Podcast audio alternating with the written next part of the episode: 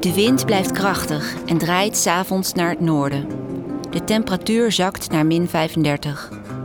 Ook de volgende dag blijft het uit het noordoosten stormen. Nu moet het pakijs komen. S'avonds zakt de temperatuur naar min 40. Bittere kou nabij de Noordpool. In de eerste helft van de vorige eeuw. Deze Lees deze gaat over het boek Een vrouw in de Poolnacht. Een vroeg voorbeeld van literaire non-fictie. Het is het dagboek van de Oostenrijkse Christiane Ritter. Over hoe zij in 1934 overwinterde op Spitsbergen. Over dat boek ga ik praten met een Poolreiziger van nu, Bernice Notenboom. Zij moest er met een schip naartoe. En vanaf dat moment was het gewoon pure eenzaamheid. En ze had ook verder helemaal niets meegenomen. Dus geen boeken. Dat was, ze was eigenlijk alleen maar bezig met nou ja, overleven. Verder spreek ik vertaalster Ellie Schippers. Wat zij aan kleuren ziet. Je denkt van nou, het is allemaal wit of zo. Maar het is helemaal niet allemaal wit. Het is groen en geel en blauw enzovoort. En, en rood. En dat flitste allemaal. En critica Diewertje Mertens. Je ziet dat ze met een schildersoog uh, om zich heen kijkt. Al haar zintuigen staan op scherp. Welkom bij de podcast over vergeten meesterwerken. Welkom in de wereld van Christiane Ritter. Mijn man droomde er altijd al van om in een hut op de Noordpool te wonen. Als we in ons huis in Europa een probleem hadden, kortsluiting, een gesprongen leiding of als de huur werd verhoogd, zei hij stevast dat zoiets in een hut op de Noordpool nooit gebeurde. Op een dag bleef hij na een wetenschappelijke expeditie op Spitsbergen. Viste met zijn kotter op de ijszeeën en als winters alles bevroren was, joeg hij op het vasteland op pelsdieren. Er kwamen brieven en telegrammen uit het hoge noorden. Laat de boel de boel en kom ook naar de Noordpool. Maar zoals voor alle Midden-Europeanen stond de Noordpool voor mij gelijk met kou lijden en je eenzaam voelen. Ik ging dus niet meteen. Gaandeweg begonnen de dagboeken die ik me in de zomer uit het hoge noorden bereikte me echter te fascineren. Ze vertelden over reizen op het water en over het ijs, over de dieren en de bekoring van de wildernis, over het wonderlijke licht dat in de verlatenheid van de poolnacht op het landschap viel en op jou als mens. Ellie Schippers, wat voor verhaal vertelt dit boek? Uh, van een eigenlijk naïeve vrouw die min of meer overgehaald wordt eh, door haar man. Een, een, echte pelsjager, een avonturier, eh, die eigenlijk niet meer loskomt. Eh, tegenwoordig zouden we zeggen dat is, heeft zijn hart verpand aan Spitsbergen, een Spitsbergen-fan enzovoort. En hij heeft al heel lang de wens dat zij ook een keer dit zal doen. En dan op een gegeven moment, heel naïef, denkt ze van ach ja, leuk. Uh, kan ik wel doen. Ik kan daar lekker, als mannen op de jacht zijn, kan ik daar lekker sokken breien en lang uitslapen en door de raampjes koekeloeren naar het mooie landschap uh, buiten. Maar dat valt dus vies tegen. Zij wordt afgeschilderd als de eerste vrouw die uh, overwinterde op Spitsbergen. En eigenlijk wat Ellie Schippers nu gelijk vertelt, is dat de rol van de man in die tijd nog overheersend was. Want hij heeft het eigenlijk op zijn geweten dat zij komt. Ja, dat, dat ging in die tijd natuurlijk zo. Uh, zij was huisvrouw en um, zij had niet zoveel uh, in te brengen. Alhoewel ik me afvraag uh, hoe dat in hun relatie precies ging. Want daar krijg je niet echt hoogte van. Hij heeft haar uitgenodigd en ehm, ja, ze heeft wel zelf de keuze om te gaan of niet. hij, hij dwingt daar wel een beetje op aan, maar... Het is een stoer wijf. Ja, zeker. Zeker op de momenten dat ze helemaal alleen in die hut zit. Uh, nou ja, ik kan me voorstellen dat het een beetje een nachtmerrie is. Die mannen die zijn op jacht. Dan zit je daar in je eentje op de Noordpool in een hut en je weet niet of ze terugkomen van die jacht. Ze blijven weken weg. Er waren geen communicatiemiddelen. En het sneeuwt en het stormt. Uh, je weet niet of je man dood is of, uh, of nog leeft. Uh, echt een situatie om helemaal gek van te worden. En toch weet ze zich dan te redden. Um, dan zorgt dat ze zoveel mogelijk klusjes bedenkt om zich bezig te houden, zodat ze maar niet gaat zitten piekeren en nadenken. Nou, dat vond ik heel erg stoer. En in de tussentijd houdt ze een dagboek bij. Maakt ze ook nog eens hele mooie tekeningetjes die in dit dagboek zijn verschenen. Ja, zij is uh, huisvrouw, maar ze was dus ook kunstenares. Hè? Ze schilderde en dat heeft ze na, uh, na haar terugkeren is ze dat ook blijven doen. Eigenlijk tot op hoge leeftijd. Ze is 102 geworden. Um, en inderdaad, die tekeningetjes uh, die heeft zij daar gemaakt. Maar ze heeft verder ook wel het een en ander gepresteerd. Wat ik trouwens ook, want jij zei ze zit daar dan, nou ja, in, in, het natuurgeweld. Maar die hele hut is op een gegeven moment ook ingesneeuwd. Hè? En zij kijkt dus dan naar buiten en denkt van, ja, maar ze moet water halen, om, want water is natuurlijk niet, maar de sneeuw moet gesmolten worden omdat ze koffie wil zetten. Ze doet de deur open en ziet alleen maar een geweldige witte wand. En ze denkt, nou daar kan ik wel eventjes zo mijn vuist doorheen. Maar dat is een metersdikke wand die helemaal vastgevroren is. Dus ze, moet daar een, ze maakt een gat daarin, klautert dan zo naar beneden en komt dan dus eh, voor. En iedere dag moet ze dat weer helemaal opnieuw, moet ze zich uitgraven als het ware. 36 tengere vrouw, als je de foto's van uh, haar ziet. Maar ze doet het toch maar allemaal. Hè? Ellie is de vertaalster, maar jij bent de critica. Vond je het een mooi boek, Dievertje? Ja, ik was er heel erg van onder de indruk. Um, ik denk dat het voor een hele hoop lezers, maar ook voor mij, een wereld ontsluit um, waar ik geen weet van heb of had. En uh, uh, ik vond het heel bijzonder om te lezen hoe zij uh, zich toch in dat avontuur heeft gestort.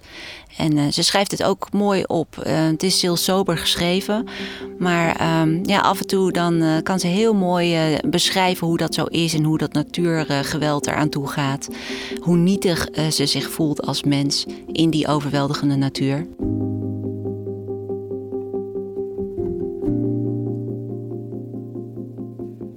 De hele nacht blijft het stormen. Ik word al vroeg wakker van slaande deuren, geschreeuw en haastig heen en weer geloop. Dan wordt ook de deur van mijn kamertje opengerukt en roept mijn man: Het ijs ligt voor de deur, het ijs is er! Van pure blijdschap laat hij alle deuren wagenwijd openstaan, ook die naar buiten. In mijn kamertje dringt een blauwig schemerlicht binnen.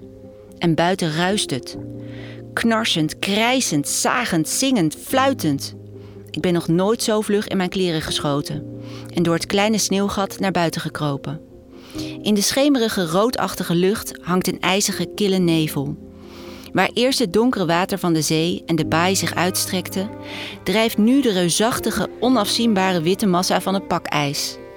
Hele torens van opeengestapelde blokken, die dik onder de sneeuw zitten en eruit zien als wandelende bergen, worden door de gigantische schotsen onstuitbaar en gelijkmatig vanuit het noorden onze baai ingestuwd.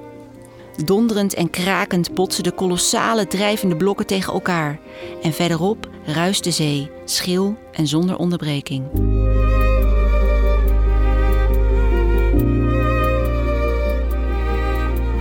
In dit fragment vond ik zo frappant pand, de geluiden die je hoort, uh, of nou ja, die zij beschrijft. Uh, het is een natuurgeweld. Zij zitten al heel lang te wachten op het pakijs, want het is tegen het eind van de periode dat zij daar zit. En ze hebben langzamerhand hebben ze geen vers voedsel meer. Dus ze zijn, ze, ze, zijn bang dat ze scheurbuik krijgen en vanwege vitaminegebrek. En op het moment dat het pakijs komt, dan hopen ze dat de beren komen. En nou ja, dan gaan de beren schieten en dan kunnen ze beren eten en dan zijn ze weer boven Jan. Uh, en ze zitten al heel lang te wachten. Ze weten ook bij welke wind het pakijs uh, kan komen. En dan op een ochtend dan is het er. En dat geeft een, een, een gigantisch uh, geluid dat je echt denkt van ja, hoe moet dat geklonken hebben? Hè? Dat is, en ik vind dat ze dat heel mooi uh, beschrijft. Krakend, schurend enzovoort. En ja, dat is een, een, fantastisch schouwspel dat zij daar uh, ook ziet. De deceptie is dat door een draaiend van de wind de volgende dag dat alles weer uit de baai uh, verdwijnt. En dat ze dus weer helemaal uh, bij nul moeten beginnen met hopen op, op nieuw pakijs. Ja, het is, je ziet dat ze met een schildersoog om zich heen kijkt. En ehm, dat ze heel erg gevoelig is voor ja, al haar zintuigen staan op scherp. En dat merk je eigenlijk in het uh, hele dagboek. Ze is heel erg aan het kijken naar die natuur die verandert. En je merkt ook dat ze op een gegeven moment gaat ze de schoonheid ervan inzien. Dat is niet meteen het geval. In het begin ziet ze vooral um, ook uh, alle ellende die haar te wachten staat. Want het is natuurlijk best uh, overdonderend, zo'n zo'n landschap waar je dan maar als mens, nietig mens in moet zien te redden. En op een gegeven moment gaat ze ook de schoonheid van die natuur zien. Wie schrijven zegt en Noordpool komt in ons land uit bij Bernie's notenboom. Zoals zij zelf zegt, is zij besmet met het poolvirus. Haar meest recente boek heet Arctica, mijn biografie van de Noordpool. Voor Lees stuurde ik haar het boekje van Christiane Ritter op. dat ze niet kende. Bernice, hoe lang heb jij op de Noordpool doorgebracht? Ik heb uh, vier grote expedities gedaan. Tien jaar geleden voor het eerst begonnen. Uh, nee, sorry, twaalf jaar inmiddels. Nou, variërend van 60 dagen tot 20, 25, ergens daartussen. Maar de langste was uh, 60 dagen. Ja. En in welk gezelschap verkeerde je dan? Dat doe je dan met mensen die, om te beginnen, net zo gek zijn als jij. Wat ik ermee bedoel is, die heel graag naar de Noordpool willen skiën... of van de Noordpool terug naar land. Dat heb ik ook gedaan. Uh, want anders, anders hou je het niet vol. Je moet niet iemand hebben die zegt van... nou, ik wil het wel proberen, want er is gewoon... Het, het is een enkele reis. En je kan niet opgehaald worden als het fout gaat. Je moet het echt van A tot, tot B eh, of A tot Z volhouden. Dat is één. Dus mensen die ook graag naar, op dit soort expedities willen gaan. En ten tweede ben je altijd op zoek naar mensen die jou kunnen aanvullen. Dus verschillende soorten vaardigheden hebben. En uh, ja, dus in mijn situatie is het vaak een cameraman, want ik film. Ik maak films om te laten zien hoe snel het gaat met smelten van de Noordpool. of of uh, soms zoek ik ook iemand bij me die me gewoon kan assisteren. Want ik ben dan heel vaak de persoon die de communicatie doet naar, buiten, naar de buitenwereld. Dus, maar dan heb je wel iemand nodig die intussen nog even wat ijsblokjes buiten gaat halen. En, zodat we de thermosflessen kunnen vullen. Of simpele dingen. Of de tent kunnen opzetten. Of eigenlijk een beetje een soort van assistentierol. Dus een beetje afhankelijk van hoe de grootte van het team. Maar het allerliefst ga ik met drie personen. Drie is gewoon een goed team. Dan hoef je van alles maar één ding mee te nemen. En met drie heb je ook geen klikjes. Twee, twee, twee tentjes, dat gaat heel snel heel fout. Um, dus drie is perfect. En, uh, maar goed, dat betekent wel dat je goed op elkaar um, aangewezen... Nou, je bent op elkaar geweest, maar dat je ook elkaar goed kan aanvullen. Ook Christiane Ritter was het grootste deel van haar verblijf op Spitsbergen... in een gezelschap van drie. Er was haar man Herman, de Noorse jager Karl en zijzelf. Het grootste verschil tussen onze twee ervaringen, denk ik, is de communicatie. We hebben nu overal satellieten boven ons zoomen. Dus waar je dan ook bent in de wereld, je hebt altijd een connectie met de buitenwereld. Via een satelliettelefoon en tegenwoordig kan dat zelfs met een iPhone. Dus je bent altijd verbonden. Je kan bij wijze van spreken gewoon nu.nl lezen op de Noordpool. Uh, dat had zij natuurlijk niet. Uh, daar, zij moest er met, inderdaad met een schip naartoe. En vanaf dat moment was het gewoon pure eenzaamheid. En ze had ook verder helemaal niets meegenomen. Dus geen boeken. Er was, ze was eigenlijk alleen maar bezig met nou ja, overleven. Zorgen dat je, dat je goed voorbereid bent voor alles wat, wat, je, wat, wat naar je toe gegooid wordt. Daar op Spitsbergen. Dat vond ik heel erg mooi. Ik denk als zij nu nog zou lezen, leven en ze zou um, terugblikken op haar ervaring, dan zou ze zeggen van. Wauw, weet je, dat is een cadeautje. Dat zie ik zelf ook. Ik heb uh, op de Zuidpool zo'n ervaring gehad. Dus waren we ook uh, 60 dagen onderweg zonder enige contact met de buitenwereld. Ja, dan uh, ga je, je geest houdt zich bezig met hele andere dingen. Want er, komt ook, er komen geen prikkels meer. Dus het enige wat je dan nog hebt, is, is gewoon nog wat je hebt meegemaakt. Dus je gaat heel erg terugleven in de tijd. En dingen ga je verzinnen over vroeger. Of, of je gaat namen. Er komen weer voor de geest van mensen aan wie je nou, misschien al twintig jaar niet meer gedacht hebt. Of ze komen terug in je dromen. Dat, dat is heel bijzonder. Ja. Als, je dat als je dat erkent en er iets mee doet. Want deze vrouw die heeft dus op een gegeven moment komt er iemand met post. En dan krijgen ze een krant van vier weken oud.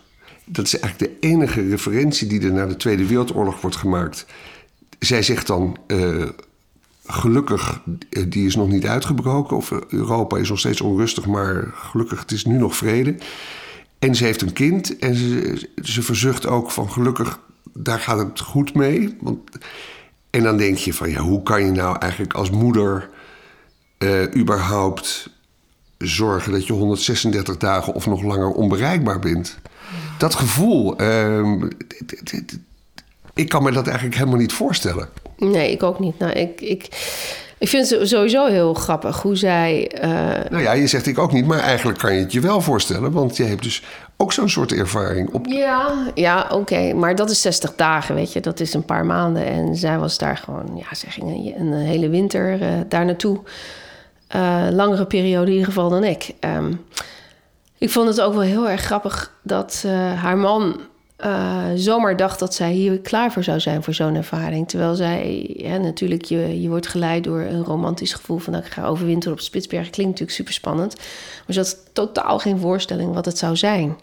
En ik vind wel dat ze zich ontzettend moedig heeft gedragen. Ze heeft zich echt heel snel aangepast. Maar ik vind die man ook wel een beetje onverantwoord om, om haar zomaar in zo'n situatie neer te zetten. Dat zij, um, dat zij geen contact meer zou kunnen, of dat ze geen contact had al die tijd. Um, ik denk dat ze zich dat wel heeft gerealiseerd, maar ik denk dat ze heel snel ook uh, dacht van ja, als ik me daardoor laat leiden, als, ik de, als de emotie de bovenhand gaat krijgen, als ik me echt, uh, mijn gevoelens echt laat, uh, laat varen, ja, dan kan ik het hier niet uithouden. Dus die, die moet je gewoon gelijk weer wegstoppen. Je kan eigenlijk in zo'n omgeving, of het nou Spitsberg is of de Noordpool, je kunt eigenlijk alleen maar functioneren als je al je, al je gevoelens gewoon even opzij zet, in de ijskast letterlijk doet. Dat, ja. Anders, anders gaat het niet. Wat vond je van het boek eigenlijk? Ja, ik vond het super interessant. Ik, ik kon het bijna niet neerleggen. En um, het is een. Uh, het is heel openhartig geschreven. Het is uh, haar eeuwige strijd tussen, tussen echt die, die dingetjes die wij ons allemaal kunnen voorstellen. Hè? Bijvoorbeeld dat polvosje waar ze mee bevriend werd. Die, uh, die, waarvan ze dan echt hoopt dat hij niet in zo'n vossenklem terechtkomt. En natuurlijk komt hij erin terecht en dan bevrijdt ze hem en dan loopt hij weg. En dan, heeft, dan is ze heel gelukkig dat dat gebeurt staat natuurlijk haaks op wat die mannen willen. Hè? Dus dat, je komt continu die, die conflicten tegen over haar eigen worstelingen met, met zo'n omgeving. En, en die mannen, ja, die vinden het allemaal geweldig. En het grappige is, kijk, die Noor die bij, bij hun was, dat, dat kan me iets bij voorstellen. Dat is een beetje, Spitsbergen is Noors en noorden van Noorwegen. En vooral waar hij vandaan komt, Tromsø, is Net zoals Spitsbergen, dat is niet vreemd, daar is hij in opgegroeid. Maar voor een Oostenrijker is het natuurlijk ook best wel een hele uitdaging om daar te functioneren en te overleven. Dus het is volgens mij echt gewoon een jongensdroom die, ja, die die gewoon wilde uitvoeren. Ik vind het. En, en zij, zij stond ten dienste van die twee mannen. Zij moest gewoon zorgen dat het huishouden draaide. En, en alles wat ze mee naar huis brachten, dat moest zij verzorgen. En, en tja, het zou niet helemaal mijn ding zijn, maar. Um, het, het, is wel interessant hoe ze zich snel heeft aangepast aan de situatie. Wat bedoel je met het zou niet helemaal mijn ding zijn? Nou, ik kan me niet voorstellen dat ik ga zitten wachten thuis.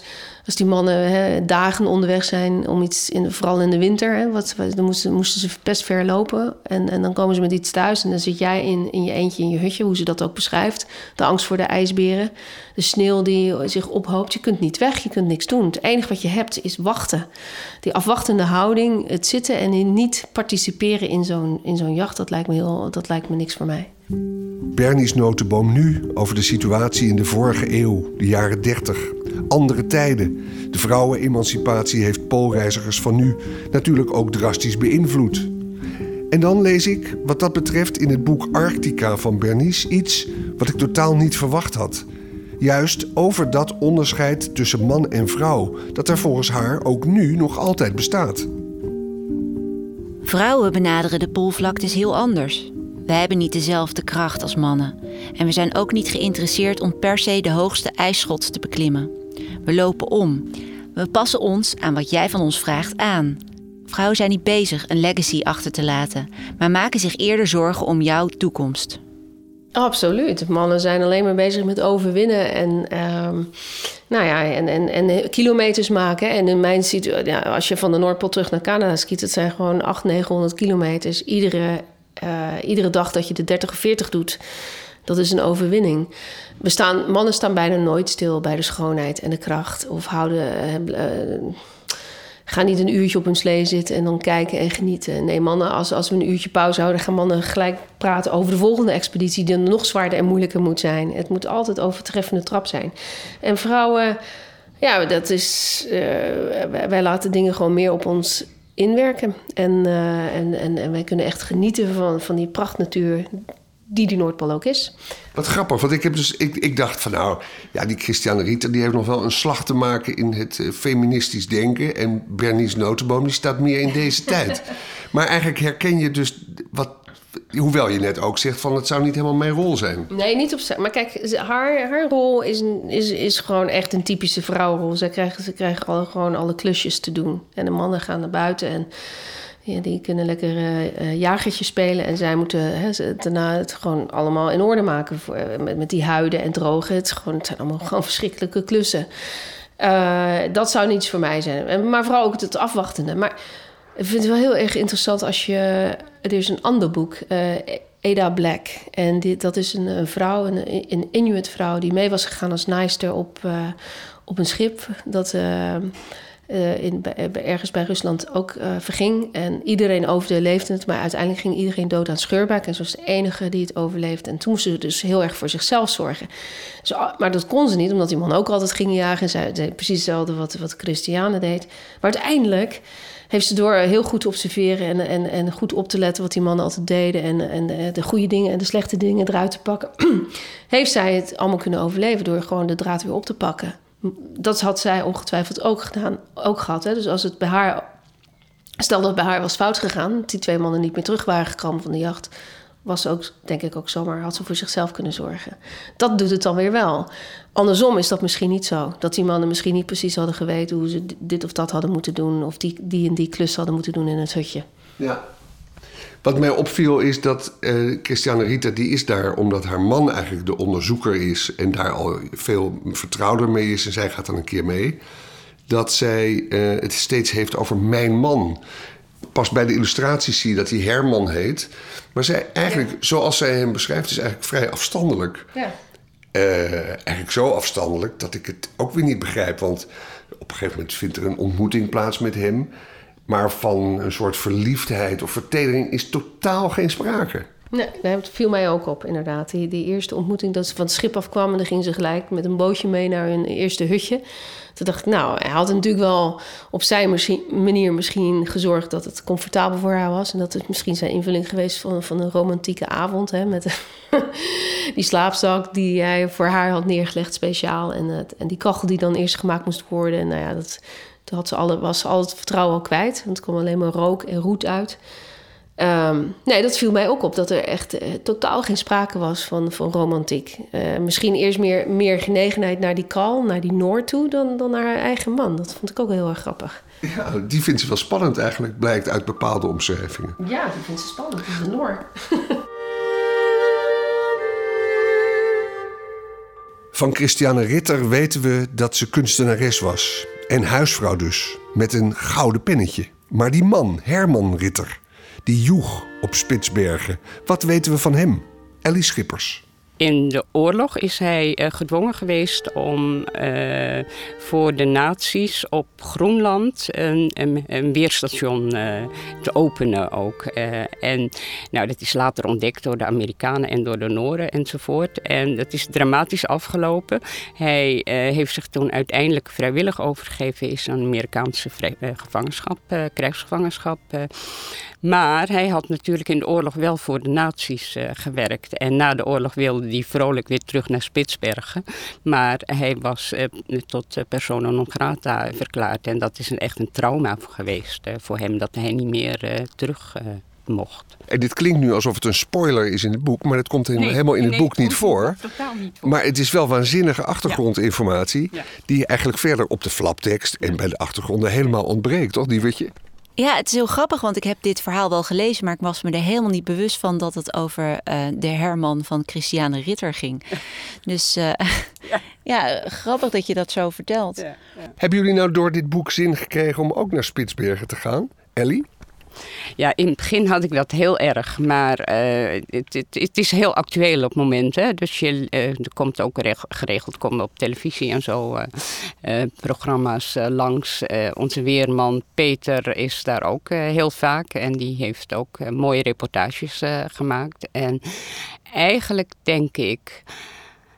Het is eigenlijk verschrikkelijk als je ziet wat er in die 80 jaar uh, gebeurd is. En dat komt natuurlijk niet alleen door die, niet allemaal door die toeristen die daar met cruise uh, langs Spitsbergen varen. Maar mijn animo om dat te doen is toch wel heel erg afgenomen. Ook omdat als je dit boek gelezen hebt, dan denk je van ja, maar zoals het toen was, is het er niet meer. Dus misschien moet je dat beeld gewoon zuiver houden en niet zo'n cruise langs die langs het smeltende ijs willen varen. Die je, heb jij zin om er naartoe te gaan? Ik moet er niet aan denken. dat moet er niet in. Nee, ik, ik, ben heel blij dat ik het dagboek heb kunnen lezen. Zo voelt het toch alsof ik er een beetje ben geweest. Maar uh, nee, die, die, die kou en die eenzaamheid, uh, dat is niets voor mij. En bij die woorden van Diewertje Mertens sluit ik me graag aan. Aan het boek van Christiane Ritter, Een vrouw in de Poolnacht, had ook ik genoeg. Dank aan critica Diewertje Mertens, die ook de fragmenten las. Aan vertaalster Ellie Schippers en aan Bernies Notenboom. Bernies Notenboom schreef dus het boek Arctica, haar biografie van de Noordpool. Een vrouw in de Poolnacht van Christiane Ritter is trouwens een uitgave van Querido. En het boek van Bernies Notenboom verscheen bij Prometheus. Lees Deze is een NPO Radio 1 podcast aanhakend bij de actie Swap, een initiatief van het Nederlands Letterenfonds. Verder dank aan Berry Kamer, Alexandra Koch, Sanne van der Pijl en de collega's van het programma Nooit meer slapen. En ik geef tot slot graag nog een luistertip voor een andere podcast van NPO Radio 1. En dat is de recent verschenen Blankenbergen Tapes. In drie afleveringen van ongeveer 20 minuten een bloedstollend verhaal. Gemaakt door Pascal van Hulst en Tom Hofland. Waar ik enorm van genoot. Waarom? Omdat het hoorspel is dat helemaal niet klinkt als hoorspel. Ja, het is gewoon een hele knappe man. Dat is het wel. Ik denk dat hij iets van 1,85 meter is. Redelijk gespierd ook. Hij had een bril aan. Uh, half lang haar.